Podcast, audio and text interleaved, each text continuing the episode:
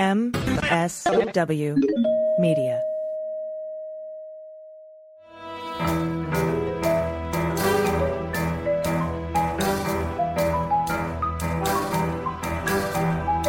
The rule of law is not just some lawyer's turn of phrase.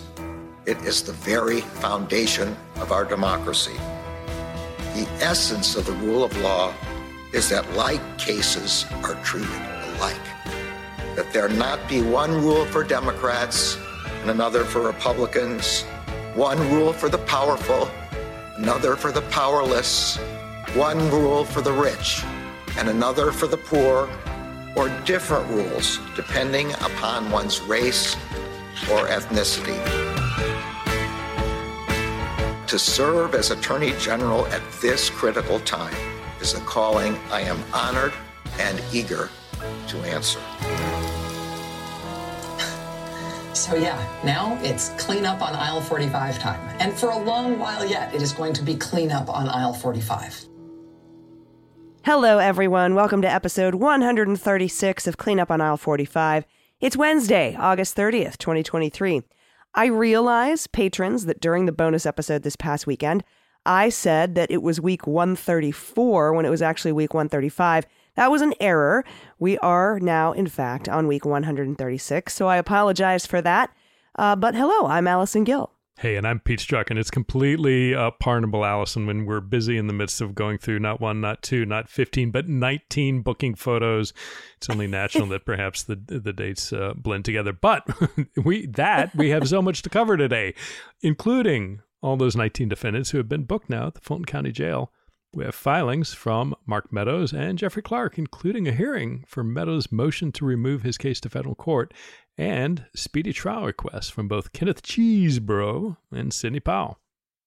Yes, the cheese bro, uh, who doesn't stand alone anymore in his speedy trial request. Uh, yeah, I, I don't. And, I suspect he doesn't want his new friend that has joined him on that speedy trial request. It's like, yeah, he, he was like, oh man. yeah, I'm underage at the bar. I think I can pull it off. And then my 14 year old kid brother saddles up next to me and asks for a beer too. It's like, fuck. oh, so true. Um, so one of those 19, by the way, Harrison Floyd, uh, who was booked uh, at the Fulton County Jail last week, remains in jail and uh, w- had an affidavit out for his arrest earlier this year for attacking two FBI agents. We also are going to cover the fact that Jim Jordan is launching an investigation into Fani Willis now uh, along with a hearing in a totally separate case that I got to see today for Pete Navarro. Since yeah. we cover Pete Lucky you. on on this show, I figured I would tell you about my adventures in the courtroom with Pete Navarro. Uh, but first, we have to thank our new patrons. We have 57 new patrons this week. My Amazing. gosh. Thank you all so much. Kelly Kozak, JK, Barbara Kaufman, a little bit of Sandra in the Sun, a little bit of Mary All Night Long, a little bit of Jessica, Here I Am, a little bit of you, and then it gets cut off because we only have 129 characters uh, for what your name can be. I'm, I'm assuming you would have continued with the entire Mambo number five chorus if you only had more space. Stephanie Snyder, Sort of Damocles, love it. Betty Knight, Abby Normal, Louise, Boo, Leslie Winter, Sharon Clayton, Bernadette Erickson, Kevin Branch, Big Aussie Idiot, or should I say Aussie, uh, Kit Irwin, Lori, Jean McNeil, and Jennifer Merlis. So thank you, thank you, thank you. I'm hoping that you all are loving the bonus episode at the $2 per episode level. You get that basically a whole full free a second episode every week. You get twice as many episodes. I hope you're enjoying them.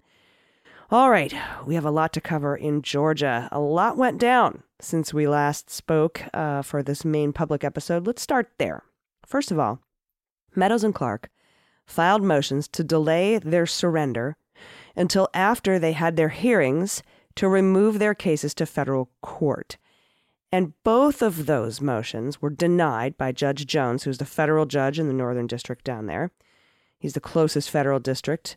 He said, uh, You had two weeks, and the removal motions have nothing, they're no bearing on your surrender. So, just like everybody else, you'll have to go and surrender. And they did. We got 19 different mugshots. All 19 were booked. Um, of course, the uh, height and weight for Donald Trump was sent in ahead of time, I guess, on the honors system. so he turned out to be 6'3, 215. It's like um, Muhammad Ali in his prime, right? Yeah, okay. Uh, but you know what? Okay. Um, do I will I get that courtesy when I you know when and if I'm ever booked at, at uh, Rice Street? No, uh, but here we are. Um, also, uh, Trump raised over seven million dollars so far on his mugshot, um, and you know we've had some people write in Pete and ask like, can he do that? Like, is isn't it copyrighted? Nope, that is public domain. He can do with it, and so can we, uh, if we choose. As we will. So nothing's stopping us from from doing any of that. Yeah, and the absurd part was one of I think one of his attorneys, maybe his PR person, but I think an attorney was warning people like, "Oh, if you use it without his permission, we're coming after you." It's like, good luck with that. That's again, it's completely nope. uh, uh, in the in the public domain for anybody to use. I'm curious to see who at the. It's one of those odd things where both sides want to buy and use copies of it for completely different reasons. Uh, but that that image. Um, beyond the simple grift for Trump right now. I mean, I think, you know, when you go and pull out the old Encyclopedia Britannica or World Book or whatever it is on your shelf and from 1972 and you look about some article about Dwight D. Eisenhower, it's going to be the same thing in the future when, you know, folks are looking back in the early 2020s and uh, that face pops up at them. It's forever going to be there. First president, yeah. hopefully only president, uh, indicted for so many crimes.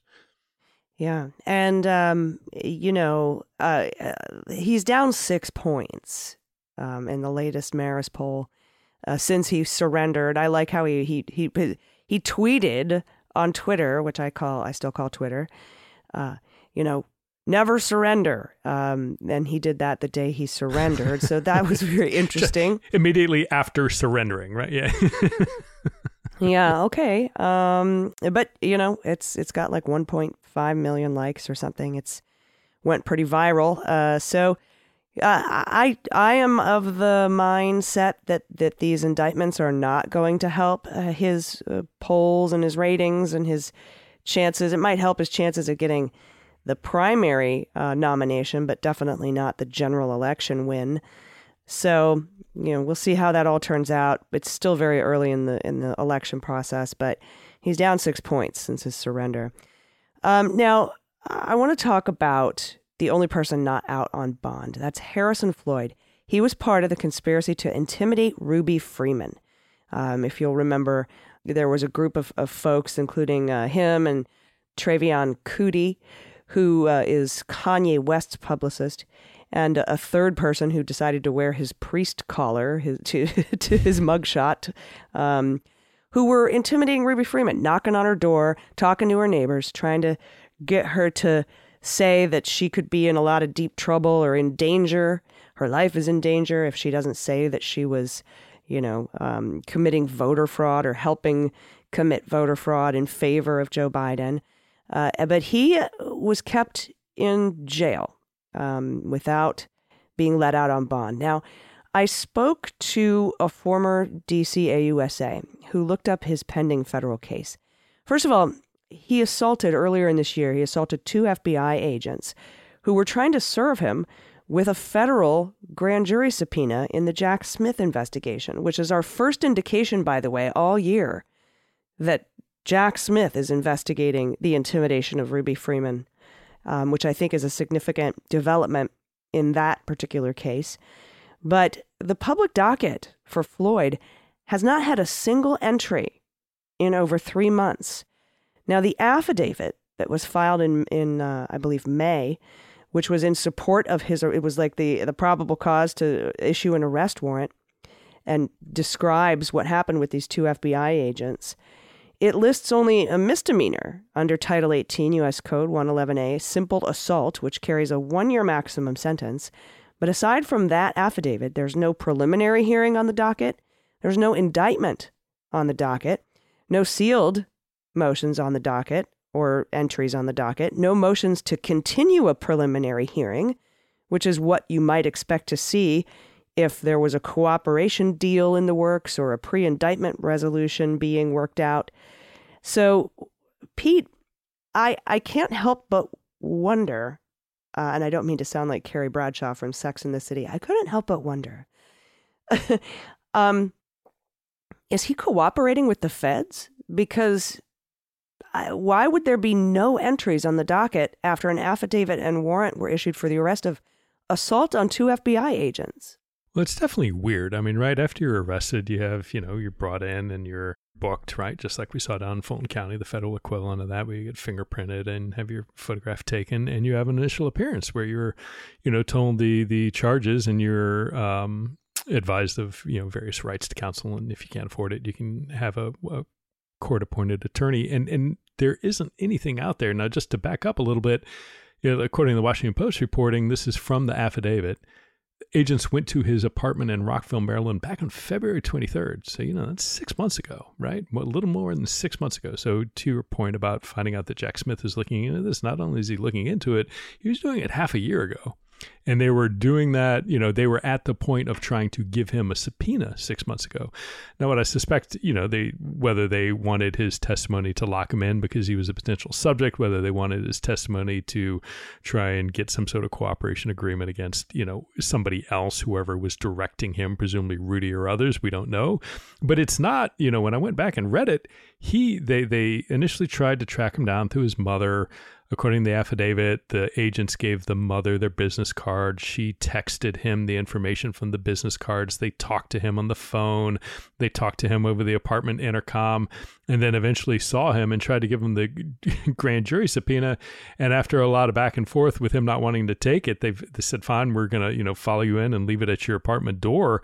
And then as he went in, they kind of put tried to put the subpoena into the door and it got wedged between the door jamb and uh, the door. He opens it up and, and then approaches one of the agents, screaming, allegedly, who the fuck do you think you are? Standing chest to chest and then knocking him backward with his body. So this isn't some little, you know, kind of it, it was very anime and then later he says you know he was going into his house to get a gun and then only when he saw a uh, an agent and he say, I don't know who you are. And the agent tried to show him his credentials to explain it to him. And when he became violent, he, you know, seeing the other agent potentially reaching for his gun, then he disengaged. But this is not some little, you know, verbal altercation.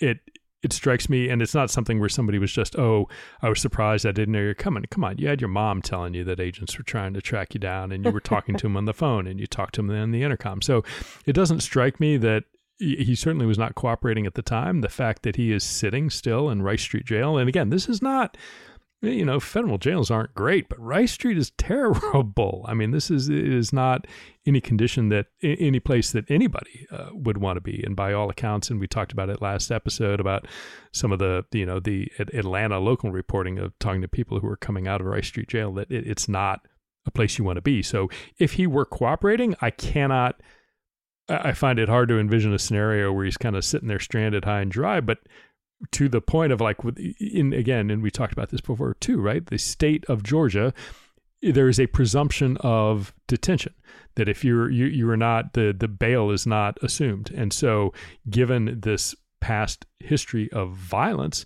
he may be. It'll be interesting to see when he um, eventually processes through and what the conditions of bail are it's a it's it's kind of weird that nothing's on the docket. I wonder if there are future charges uh, coming, and they didn't want to just have the assault and wanted to continue to build the case. At some point, you know, they're they'll have to uh, decide one way or the other. I don't know. I don't know the law well enough to tell you what happens if they don't charge him at some point. Does that simply go away when the statute of limitation tolls, or if there's some other abbreviated time frame that kicks in because he was charged. So it's uh it's a weird and we'll see. But I think he's got a lot of trouble ahead of him. Yeah, it, it's definitely odd because we we would imagine that there would have been an indictment. And with what he did to the agents, it doesn't seem like misdemeanor level stuff. Um, but, uh, you know, again, I, I could be wrong.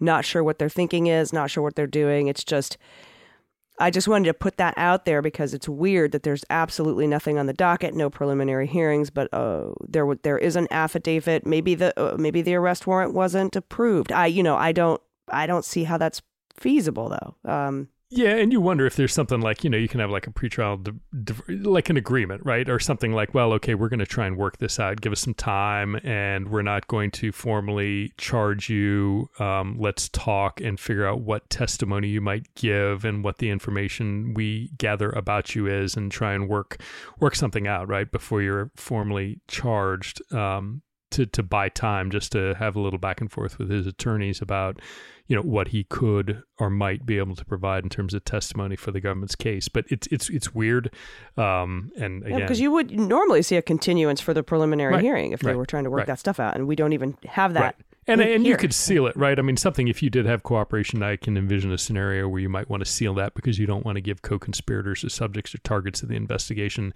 information that would lead them to believe that you were cooperating, if that's what's going on, or even that you were potentially negotiating for cooperation. But at some point, you got to get something on the docket, even if it's sealed. So it's, it's, it's weird. So, you know, stay tuned. Um, again, just this the, the Georgia charges against him certainly precipitated, I'm sure, a lot of things. So I, I wouldn't be surprised to see uh, some more information coming out about what his status is with Jack Smith in that investigation. Yeah, and what his status is with Fulton County, and we'll keep you posted. Uh, we have a lot more to get to, uh, including more patrons to thank, but we do have to take a quick break. Everybody, stick around. We'll be right back.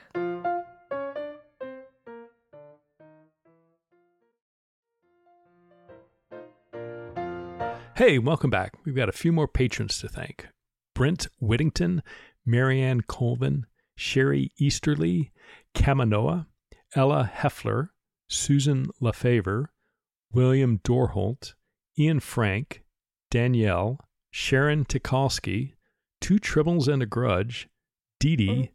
Naomi, Barbara Ford, Hell Toupe, Kelly Kallstrom, J- Janny Pannett, and Jane Sykes. Thank all of you so much. You make this program go, and uh, we couldn't do it without you, and just absolutely thankful for your support. So let's then uh, stay and look at what Mark Meadows, Jeffrey Clark, and three other electors who have all filed motions to remove their cases to federal court. Uh, Jeff Clark, his hearing is set for September 18th. And in response to that, Fani Willis has said his request is based on, quote, a misread of the applicable statutes, a misapprehension of the binding case law, and a fundamental misunderstanding of criminal procedure. the th- three, which again, you know, it's like I, I was I was curious until the very end whether or not Jeff Clark was going to be a fugitive or not, or make his you know last minute travel arrangements to haul his butt down to Georgia, but he did. Um, He made now- it. He made it, and you know, nick of time. I think he went in late at night, and there was a, you know talking about like uh, you know height weight mismatches. He I think he is listed as like five two, and that's wrong. I mean, the people found Yeah. photographs, and he's clearly like up, you know, high five foot, hovering around six feet. So whether that was a keyboard keystroke error or him playing games like Trump did, who knows? But uh, it is, you know, another error on the uh, the data. Um, now, the three electors that are joining Meadows Clark say that their quote unquote jobs as contingent electors makes them federal officers. And so their cases should be moved fe- to federal court. Now, Meadows is his hearing is underway as we're taping this on Monday.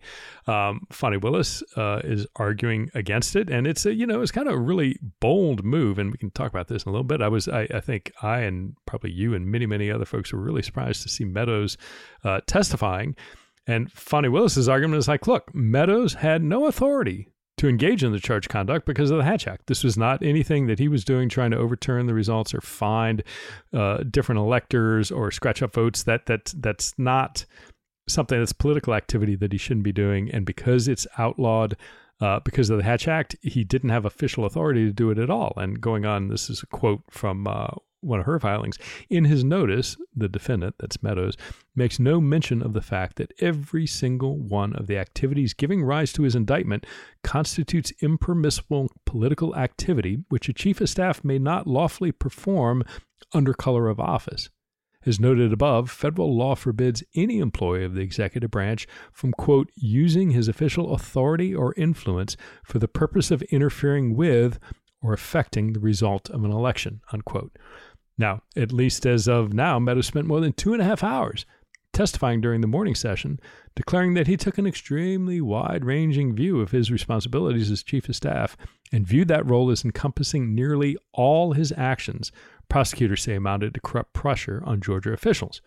Now, if a federal official or if a federal judge agrees that Meadows' actions plausibly fell within the scope of his federal duties, the case may get moved into federal court and Meadows may be immune from the charges against him because the arguments to move it to federal court is ostensibly the same as his argument for immunity.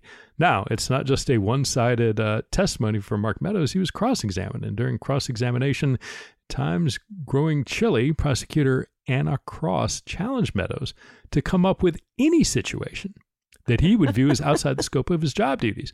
And the only one that old former Chief of Staff Mark Meadows could offer up was, well, speaking at a campaign rally. Hmm. And then it it things he he he said things. That's in interesting opinion, because it's been it's been ruled upon by the courts that speaking at the January sixth rally at the Ellipse is not part of your job as a federal employee.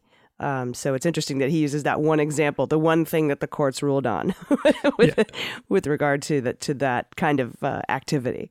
Yeah, and then he started making statements that you know, started, in my opinion, started to strain credulity, given that he, you know, this expansive view of his role as chief of staff, given his statements that "Well, I, you know, attended most every meeting. I was the gatekeeper." But he did say on several occasions, "Look, I had no knowledge of the Trump campaign's efforts to contest the election results. None, none whatsoever. And when he was asked about an Oval Office meeting he attended with Trump and Michigan state lawmakers, Meadows said he didn't know that the campaign was contesting the results in that state. Again, it's kind of like it's kind of like the federal government's response to January 6th. We didn't know there was going to be a big, potentially violent protest. who, who in the United States of America did not know the campaign was contesting the results of the states? At the time yeah. when Michigan State, I mean, granted, it was a little early, but by the time they were rolling into town, I, I, it just strains credulity. And then, you know, the other thing is, be whatever the impact on his Fulton County charges, you can bet that Jack Smith and his prosecutors and investigators are listening to every single thing that Mark Meadows is saying to figure out whether it's consistent with what Mark Meadows has told them and whether or not it's consistent with what witnesses, other witnesses, have told them about what Mark Meadows said or did. And That's saying, why I was so surprised he was going on the stand today. I was like, wow. Uh, first of all, he could implicate himself and his co-defendants, and and he's going to be cross-examined, and and this all can be used anywhere else. Yeah, and what it you know some decent analysis. I forget who, who was speculating this, but I think it's right on. It's like the it, it's like a high stakes. There's a lot of risk to doing that, and typically the only reason you would, in my opinion, do that is if you cannot find, if you're on Meadows' side, cannot find any other witness able to get into the record the statements and facts that you are presenting because not only does it put you at a lot of jeopardy it clearly exposes you to cross examination and now you're on the record with a lot of things that again eh, just how how can you claim to be omnipresent with nearly unbounded authority as chief of staff as part of your job description, but at the same time say, "Oh, I didn't know that they were trying to contest the election results." Oh, I didn't even even I tweeted like, when the two on. Michigan guys were going to the Oval Office. I'm like, they're there so that that Trump can try to get him to overturn the results in Michigan. Like the, all the lawsuits, did he miss right and and, and so that? okay and then right remember when all the congressmen and women marjorie taylor greene i think and mm-hmm. biggs and all the rest went up in mid-december. You, mark were you there for that meeting? Really? What what do you there was no discussion then or any other time about contesting the election results? All the lawsuits that you know i think it was louis gohmert and all these folks filed? No idea. None. Zero. Come on Come on. Come on. or the time when Pete Navarro went on TV and said what he was doing, or Boris right. Epshteyn went on TV and said they were going to do a coup. Like, missed all that too. Yeah, I it, it's it's my, my defense is I'm, I'm I'm a stupid son of a bitch, and I just I, am I'm, I'm too dumb. You know, it's like it's the Don Jr. too dumb to collude. It's that's that's the defense. Good luck. But he's look he's facing two charges in Georgia, racketeering and soliciting uh, Raffensperger to violate his oath of office. Raffensperger, is we're recording right now, everybody's back in the courtroom, and because it's the federal again going on at the federal level, no laptops or phones are allowed, so we don't have any updates about the afternoon testimony. We should soon. And where others, including Brad Raffensperger, who Fani Willis has notified uh, potential need for his testimony, could be called. So we'll see what comes out. I expect, uh, you know, again, we'll we'll have some pretty you know, compelling and interesting testimony from the government's witnesses to to see what they have to say about what Mark Meadows said. So there's uh you know stay tuned. Uh we should have some updates certainly by the for the bonus episode and absolutely by next week. So with that i think we got to take a break allison and uh we'll get back to thank some more patrons. Yeah we we do. And and i you know i got it before we before we run out to break here. I don't think they were bringing um, meadows back on the stand for the afternoon session i don't think they're going to finish this hearing uh, today monday as we record this and then of course i don't think there'll be a ruling from the bench either but we'll see. We'll see what happens. Um, and, you know, like you said, we'll be reporting what we can on the bonus episode, and then we'll have a full, uh, you know, a full deep dive on it next week on the next episode. All right, let's take a quick break, and uh, and we'll come back. We've got more for you, so stick around.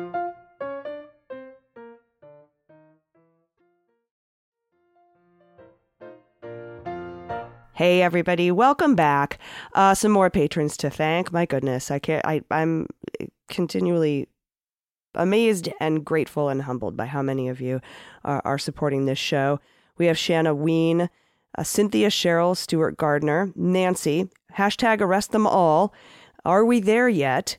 Chris Watkins, Blair Larson, Susan Viltrakis, uh, Aidan King, Jessica M., Rebecca, Iridium, Brian, Ellen C. Elwell, Lindsay, uh, let's see, Brasnahan, Ben Sar- uh, Sartori, Kathleen Garner, Jiren S. I hope I'm pronouncing that right. Maybe Jiren S. And Jennifer Childs. Again, if I mispronounce your name, I'm truly, truly sorry. But thank you so much for supporting the show.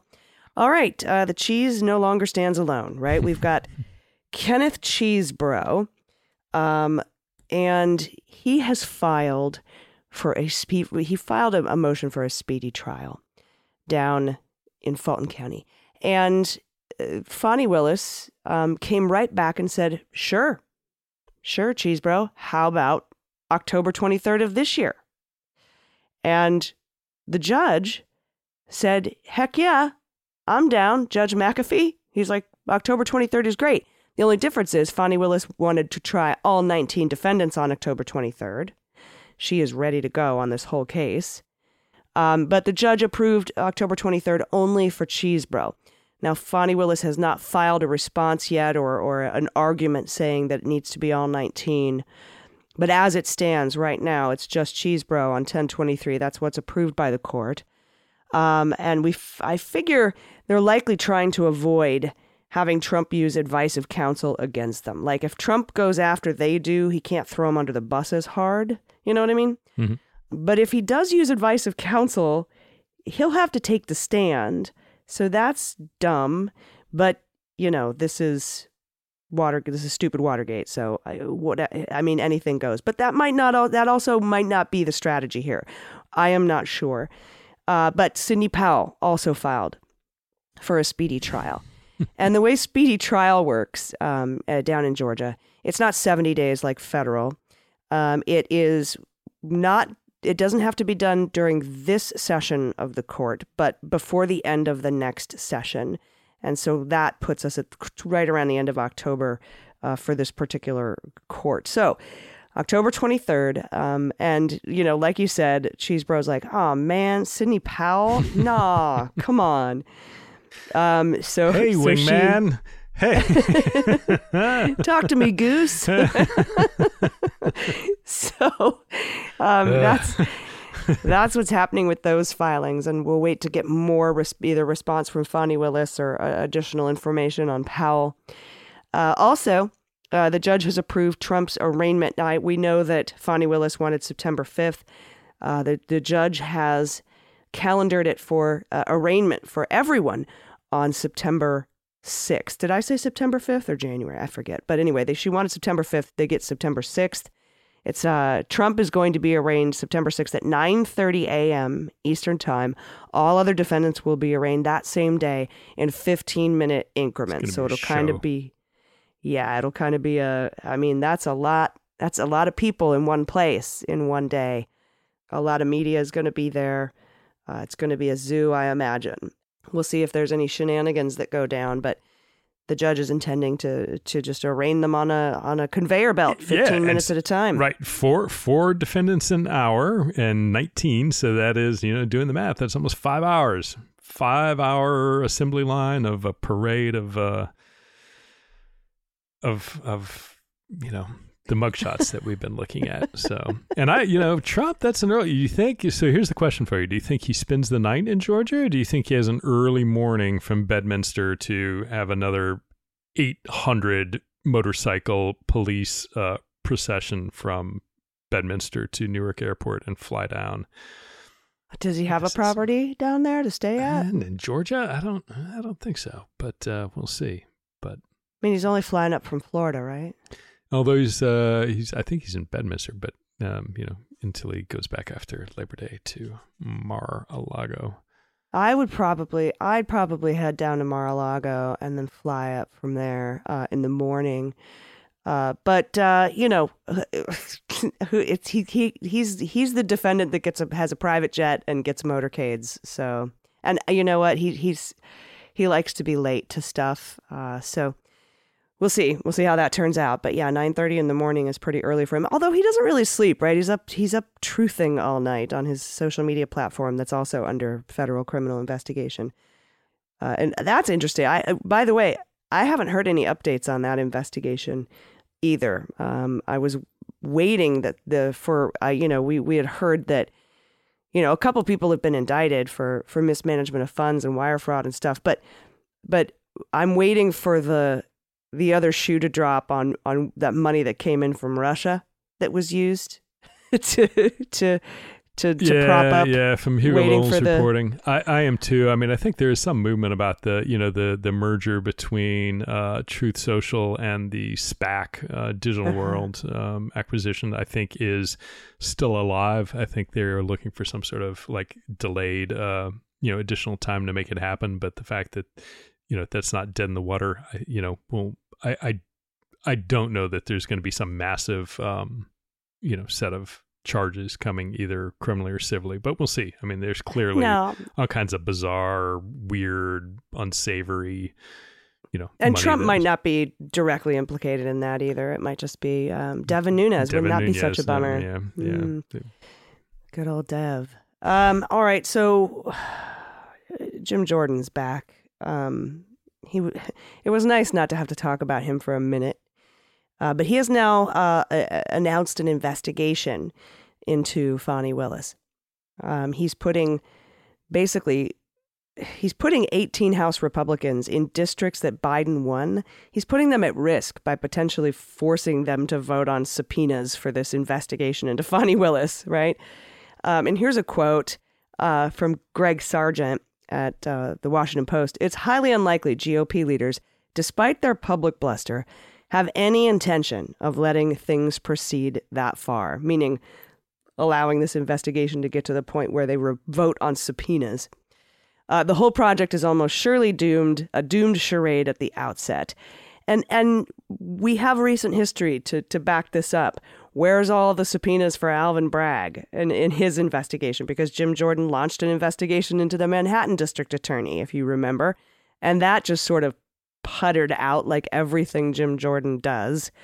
Jim Jordan wants internal communications between Fani Willis and Jack Smith. He's contending that there's some sort of deep state coordination going on. The latest from them is that uh, somebody, I think Jay Bratt or somebody from the from special counsel, had a meeting at the White House ahead of the indictments, and that means that there's some sort of coordination or collusion or you know something, some deep state uh, situation. Um, nobody's nobody's uh, you know in Jim Jordan's weaponization committee. They aren't asking about John Durham meeting with Bill Barr every week over bourbon and cigars, but they really want to know about this one special meeting um, that I don't even have. I don't even think there's confirmation that it's happened, although I haven't really looked into it because I tend not to look into deeply the things that Jim Jordan is complaining about.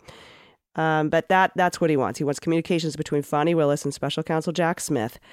Uh, and uh, Greg Sargent goes on to say his entire game is to spread just enough vague impressions of wrongdoing to sow doubts in perhaps the mind of one juror in any given case. And that is the whole point of these Jim Jordan investigations. Yeah, you know, and what's frustrating about it, I mean, so there was some reporting that the purpose of the visit was to interview a White House professional staff member who had been employed at the White House during the time Trump was president. So that was the reason for a visit. There may have been a second one for another interview, but for Jay Bratt, I think was for that interview.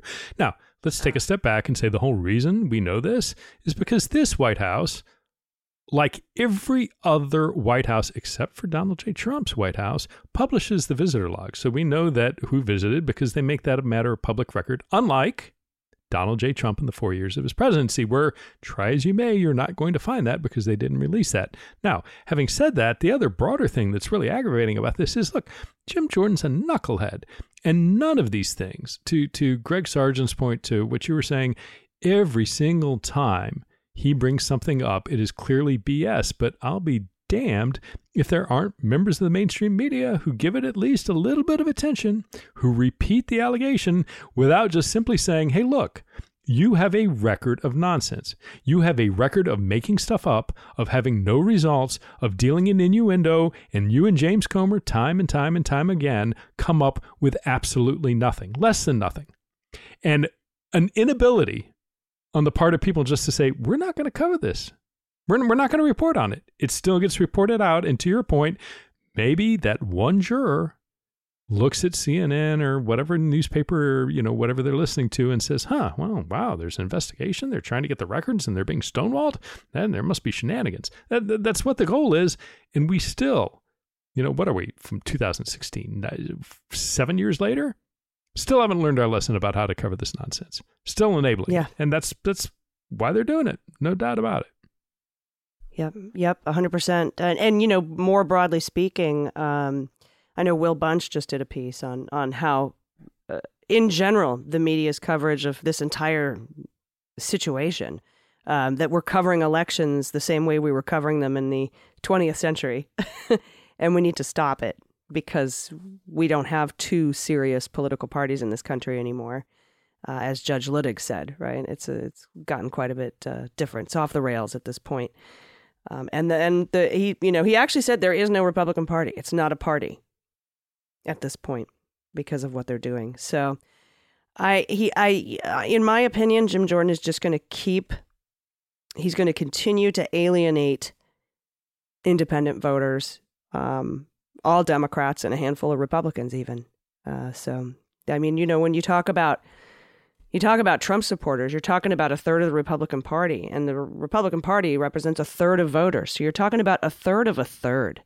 You know, it's it's not that many uh, people, but it's enough to fracture the party, and that's why you see all of the candidates kowtowing to to Trump um, and it's going to be the end of. Lindsey Graham said it's going to. He'll destroy us, and we'll deserve it. And uh, he still hasn't deleted that tweet, probably because he can say "I told you so" at some point later. I don't know, but uh, it's certainly headed that way.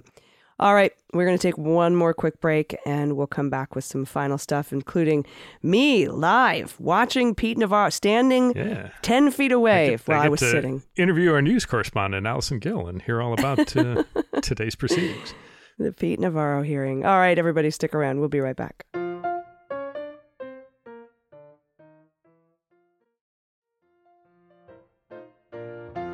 All right, welcome back. Time for our Hall of Fame patrons. Thank you. Going above and beyond your support of this program and uh, podcast are, is exceptional. And we have a very dear place in our heart for all of you. And so, without further ado, to punk rock liberal D. Pavado, backdropbooks.com, another Minneapolitan, Sloan Russell, Kirkland J. Bateman, I'm a trash bag from Arizona, and Allison. Ah, yes. and I'm fast at sex, but can't figure out why when poo poo there's pee pee, but when pee pee no poo poo, pulls help, which I think is short for please help. Thank you for that wonderful name. Uh, that you know, at first I was like, when we first got that Hall of Famer, I was like, is that a troll? I'm like, no, that's a Hall of Famer for a long time now. That's just what they want me to say. So there you go. All right. So uh, this morning I was at Prettyman the federal courthouse in D.C. I watched the Judge Chutkan so, hearing. So, so I want to I want to back up because some of this, like I've been in there, and clearly you have, but I want you to paint. I'm gonna I'm gonna butt in and ask you all kinds of questions because two reasons. One, I think people see the the video from outside the courthouse, but they don't get a lot of like you know what you have to do to walk in. Do you have to buy tickets? What's the process and like that? And then the other thing is, like one of the main things about our judicial system is its openness. You can go to your local, federal, state, county courthouse and walk in and watch this, and that's what you did. So, so where? So walk me through like what what do you like? When did you show up, and what do you what do you do to to figure out where you're going, and and how do you get in there? Yeah, well, I, I got dropped off on C C Street, and uh, I walked through the little park there to the backside of the of the Prettyman Courthouse, uh, of the complex to to you know the sign that actually says Prettyman. The the front says something different. I walked through the door. Uh, I went through security, which is a you know a magnetometer and a put my bag through the conveyor belt, much like at the airport. There was no line. Um, the one there was one guy out front with a sign dressed as Trump, uh, but that was it. Everybody else was media. And then I uh, walked down the hall. There's a line of people. There's a public line, and then a place where if you're press, you can sign in. So I, you know, I am a part of the White House Correspondents Association, so I go to the press nice. thing. Maybe I get some better seat or something. And he's like, "Nah, there's not enough people in line for the public. Everybody will have a seat." In the courthouse today, in the in the hearing room today. Oh, okay, which is uh, number nine, right? Hmm. so first of all, it's definitely a federal building in that it smells like people have smoked in there for de- decades. um, the the deck is waxed, like got at least a hundred thousand coats of wax on it, going back to however long, however old the building is. The bulkheads have been painted a hundred times. Like it's definitely a federal building. The bathrooms all have the tiles in them from you know the mid-century of the, the the last century. The the there's wooden chairs and benches that are worn down. They have like like butt prints worn in them from people sitting on them uh, for, for just years and years and years. So it's definitely a federal building. You could tell. Like the the can't get the budget to redec- redecorate. Uh, but it's but it's solemn and, and quiet, and everybody's very serious. We're standing in line, and here's the cool thing, uh, Pete. There were a bunch of patrons of of our show, of the Daily Beans, um, of uh, Glenn Kirschner's show, hmm. and I'm I'm in there, and you know I live on the West Coast, so I know all these reporters by seeing them on television and by reading their stuff online. But Adam Klasfeld walks by. I spoke to him. Kyle Cheney. Uh, we had Glenn Kirschner in the building, uh, Scott MacFarlane, Ryan Riley, like all Manu or no Evan Perez, excuse me, like all these folks were there. Betsy Woodruff Swan, um, just people that I know from doing what I do for so long. So saying hi, talking, very everybody was very excited to be there. Then they brought us up ten at a time in the elevator, uh, and you know brought us into the courtroom. Um, you no cell phones. You had to turn your cell phone off. I got in a little bit of trouble because I was holding my cell phone as we were walking into the thing, and the guy's like, "Step aside, step aside, ma'am." And I was like, "Oh," and he like, "Let show me your photo roll." And I'm like, "Okay." So I show him the photo roll. He was making sure that I didn't have any photos from. I wasn't even in the courtroom yet, but he wanted to make sure I didn't have any photos of inside the building. I'm not sure. Just wanted to make sure I wasn't a deviant. Um, and I, uh, they they are they are serious about their job, and and I remember like people like scowling, like the the marshals inside the courtroom, and there's like a no chewing gum rule. And so, never mind your phone, but like I remember, like going there with some agents, and like one poor guy was sitting there chewing gum, and like the gum and the scowling, like court security officer like literally re- pointing towards the person and then telling yeah. making a little motion like like Trump to uh to Corcoran like the little plucking motion like take the damn gum out of your mouth. But anyway, sorry. So yeah, yeah. no no joke. So you're yeah. I'm glad you passed muster with your phone. And then I'm I'm seated in my on my bench, right? Uh, everybody's filed in and then I wanted I asked the guy like one of the marshals I was like, "Can I sit up there with those people cuz they're friends of mine. He's like, ma'am, sit where you are. I'm like, okay, all right. and and I'm and then I go into my purse to get a pen because I want to write stuff down. He's like, "What are you doing in your purse?" Like they're very on top of it. Like it's almost like a comedy club in New York, um, just to make sure you don't take your phone out. Uh, but then you know it was like any other court hearing on any other day. Um, you know, the judge walks in, we all rise, everybody is seated, and they begin. Uh, she, you know, she makes an opening statement. They begin their arguments. Jack Smith was there. Harry Dunn was seated behind Jack Smith. I was. Jack Smith was on the prosecution side, and the behind the prosecution table was uh, Jack Smith, and then the press behind him, and then behind the defense table was the public. The public was all seated. So I'm caddy corner from uh, Jack Smith. I'm behind him by a couple rows and about, I don't know, I'm 15, 20 feet away. And I, I kept looking over at him to see what his reaction was. Because the public's reaction when somebody said something dumb or funny or out of line, or when Lauro was presenting his side of the case with, you know, adamance and fervor and using calling the government absurd and liberty and justice, you know, he's going off on his thing. President Trump, President Trump, one time he accidentally called him Mr. Trump and corrected himself to say President Trump. I'm sorry, President Trump, I meant.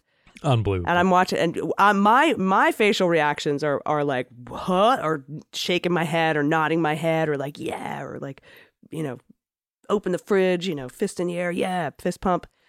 Uh, but Jack Smith, stoic, um, didn't shake his head, didn't nod his head, uh, except for one time uh, when, and that was when um, the judge said the Department of Justice has definitely gone out of their way above and beyond the consideration for discovery, where they have organized it in such a way that it makes it this is like the so easy for the defense. No other defendant has these considerations.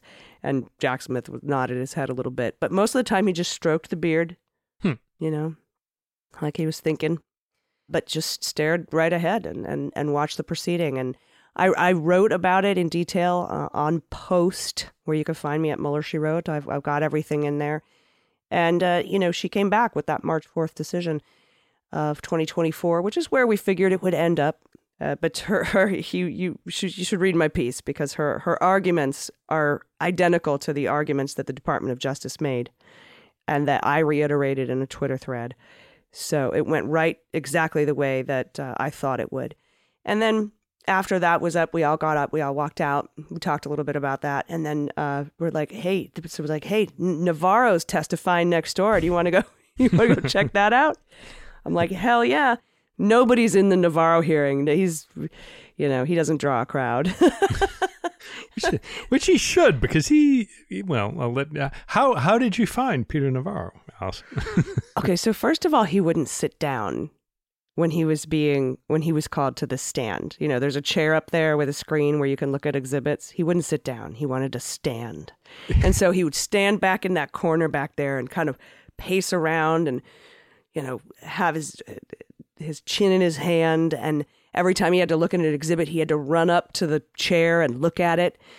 And and he was such a dick. He was just such a dick. Like like the the prosecution when they were cross examining was like, "Do you see this email? Uh, do can you see this exhibit?" And he's like, "I can see it."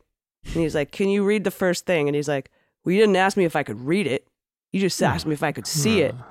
I'm not close enough to see it." And then he's like, "All right, could you step close enough to where you can read it? Are you able to read it?" Yeah, I can see it. he's just like, "All right, read the first lines," and, he, and then he would go. I was doing a Peter Navarro, like he like he would just like fly through it and mumble it. He was just a dick. And all this guy was trying to do was ask him when about when he testified earlier that day in that courtroom, just t- 20 minutes ago, half hour ago. Didn't you say this? I don't recall. Didn't you don't you don't you didn't you say that there was no didn't I mean you said that you didn't have any emails from Trump that get granted executive privilege. Didn't you say that just earlier today? I don't know that's true.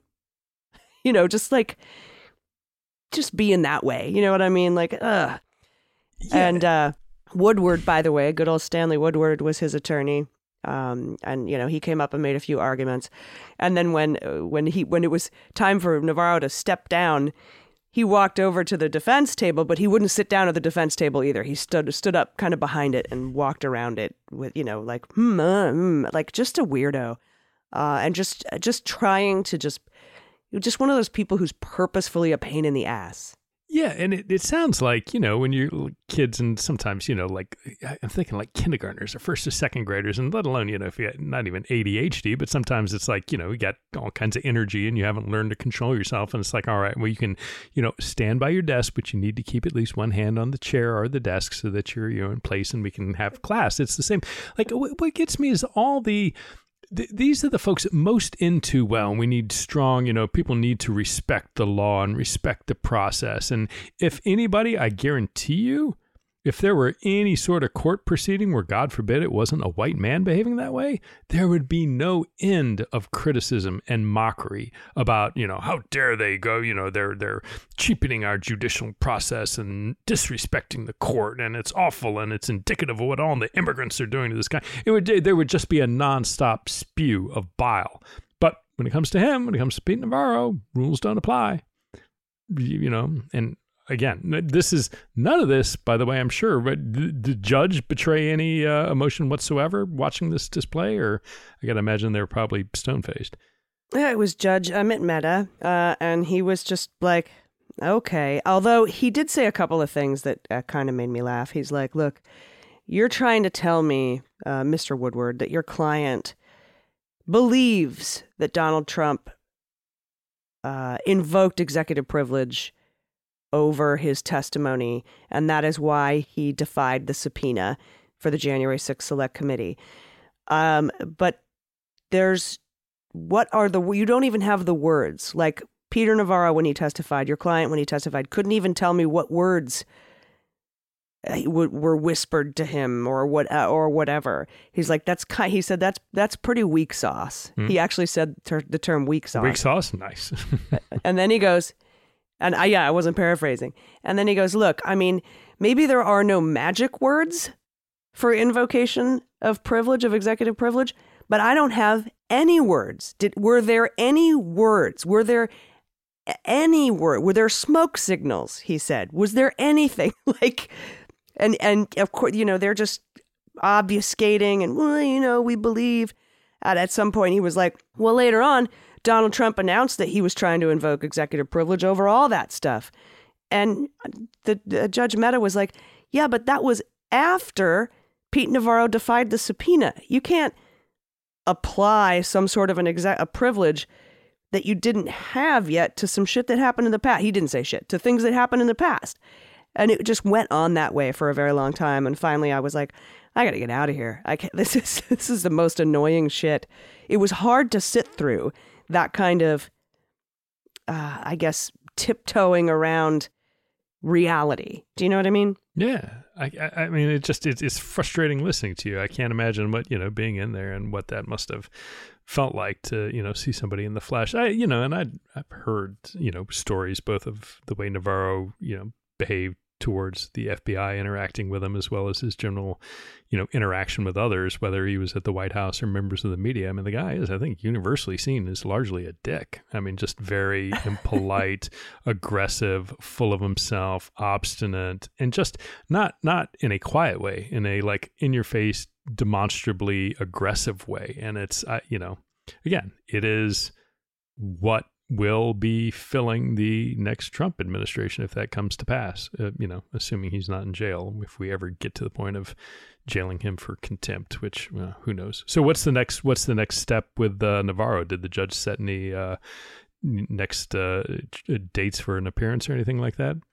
Expecting a ruling on Wednesday, which mm. is hmm. when this show airs. Um, everybody that was there, I, you know, I talked to uh, some folks from NBC and Politico. We were all sort of of the after watching the interactions with uh, his his counsel and him and and the judge. Uh, everybody was of the mind that it, this motion to dismiss the the charge, the first count, would be denied. Uh, but you know, because he's his his argument is that there was executive privilege, and there just isn't. It's, uh, as the judge said, a weak sauce claim. Yeah. Well, hopefully that's. Uh, I hope it's in the decision. I hope that's in the ruling.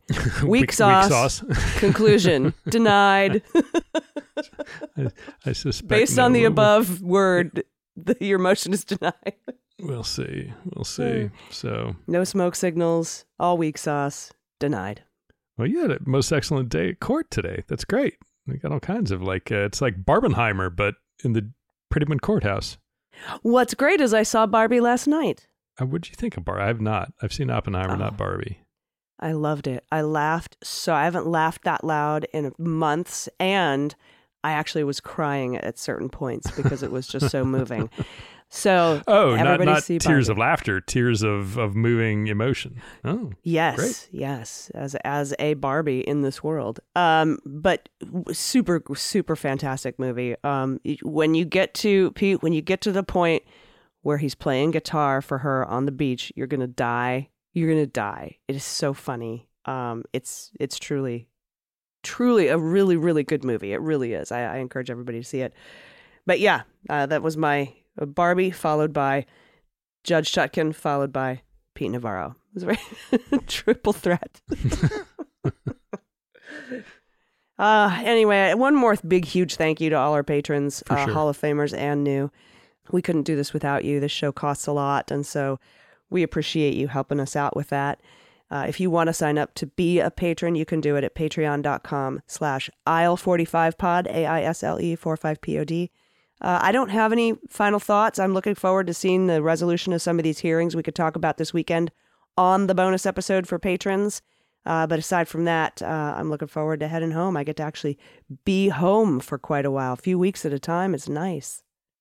yeah, for sure. And and best yet, you'll from the from the comfort of your own home, a week from as you're listening to this, we'll be watching that uh, conga line of um, arraignments down in Georgia. So uh. Dun, get dun, comfortable, dun, you know, dun. whatever pitcher dun, of martini dun, or margarita or whatever your drink of choice is. And, uh, cocktail, anything. and they'll all be presumably all be televised, right? So we'll get to watch. Yep. The arraignment will be televised, and uh, they have signed the official order that all proceedings in Fulton County will be televised. So, interesting. I can't wait. All right, everybody, thank you so much. Uh, we will see you next week. I've been Allison Gill. And I'm Pete Strzok.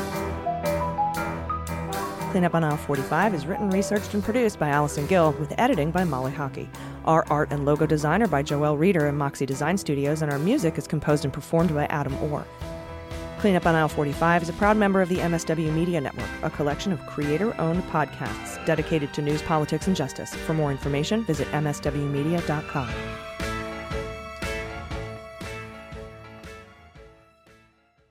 MSW Media.